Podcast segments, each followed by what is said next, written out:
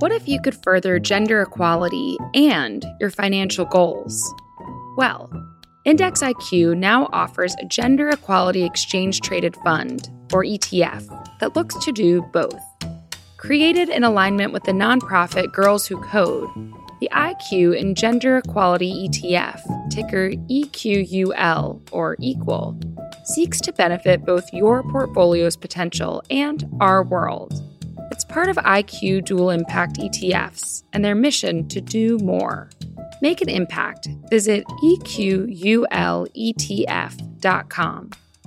Refer to the episode show notes for important information about the fund and read the prospectus carefully before investing.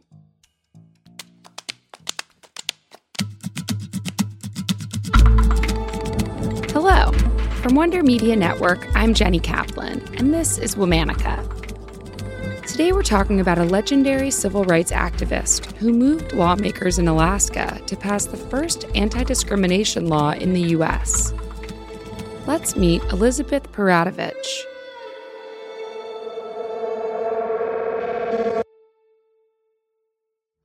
Elizabeth Peratrovich was born on July 4, 1911, in Petersburg, Alaska.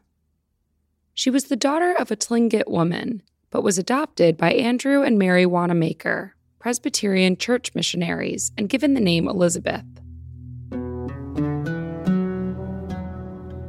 Alaska had only recently been purchased by the U.S. from Russia, and the transition was difficult white Americans imposed a system of segregation and discrimination against Native Alaskans. Native Alaskans were classified as non citizens if they weren't deemed civilized by white authorities. Civilized meaning English speaking, Christian, and generally willing to abandon indigenous cultural practices. White people used this to deny Native Alaskans entry into schools and businesses. By 1924, the government granted American citizenship to all Native Americans. But the segregation and discrimination continued. Throughout Alaska, racist signs in store windows read, We cater to white trade only, and No dogs, no natives. Elizabeth went to college in Bellingham, Washington. That's where she met Roy Peratrovich, another member of the Tlingit Nation. The two married and eventually moved back to Klawock, Alaska, where Roy grew up.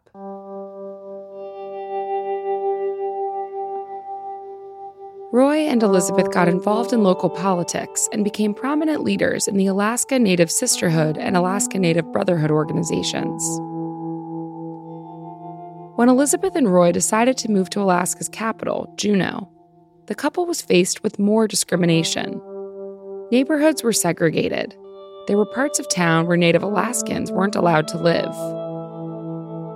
In late 1941, when the Peratroviches visited Douglas, Alaska, they noticed a sign on the door of an inn which bore that familiar phrase, No Natives Allowed.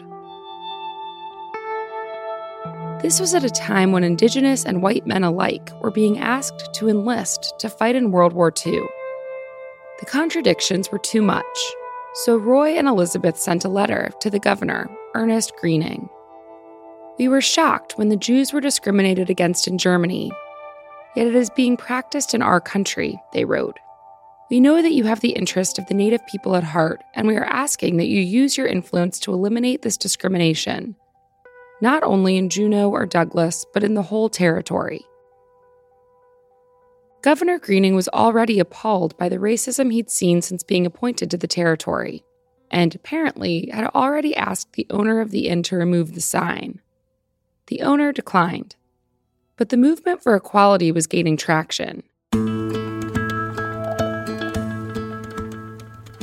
Native discrimination became an even more prominent public issue in 1944 when police arrested a young Inupiaq woman named Alberta Schenck for sitting in a whites only section of a movie theater. The first attempt at an equal rights bill failed to pass with a tie vote in 1943. But in 1945, a new anti discrimination bill was introduced to the State House and Senate. The legislature held crowded hearings and discussion went on for hours.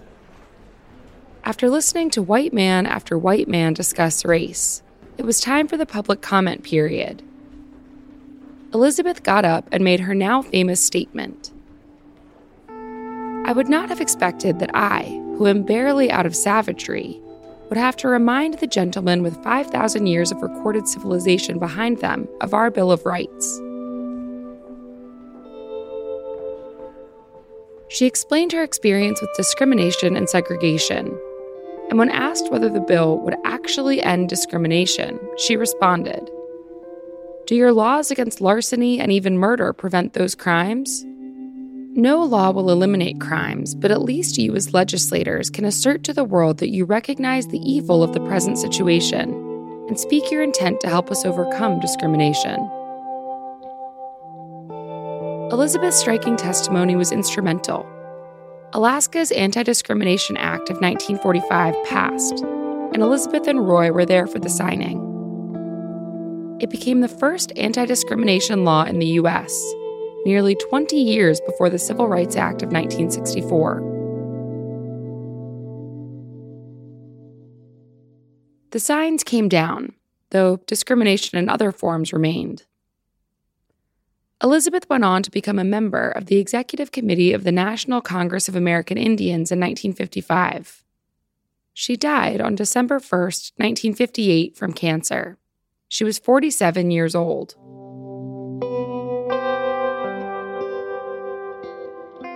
In 1988, the Alaska legislature established February 16th as Elizabeth Peratrovich Day to celebrate her life and civil rights legacy.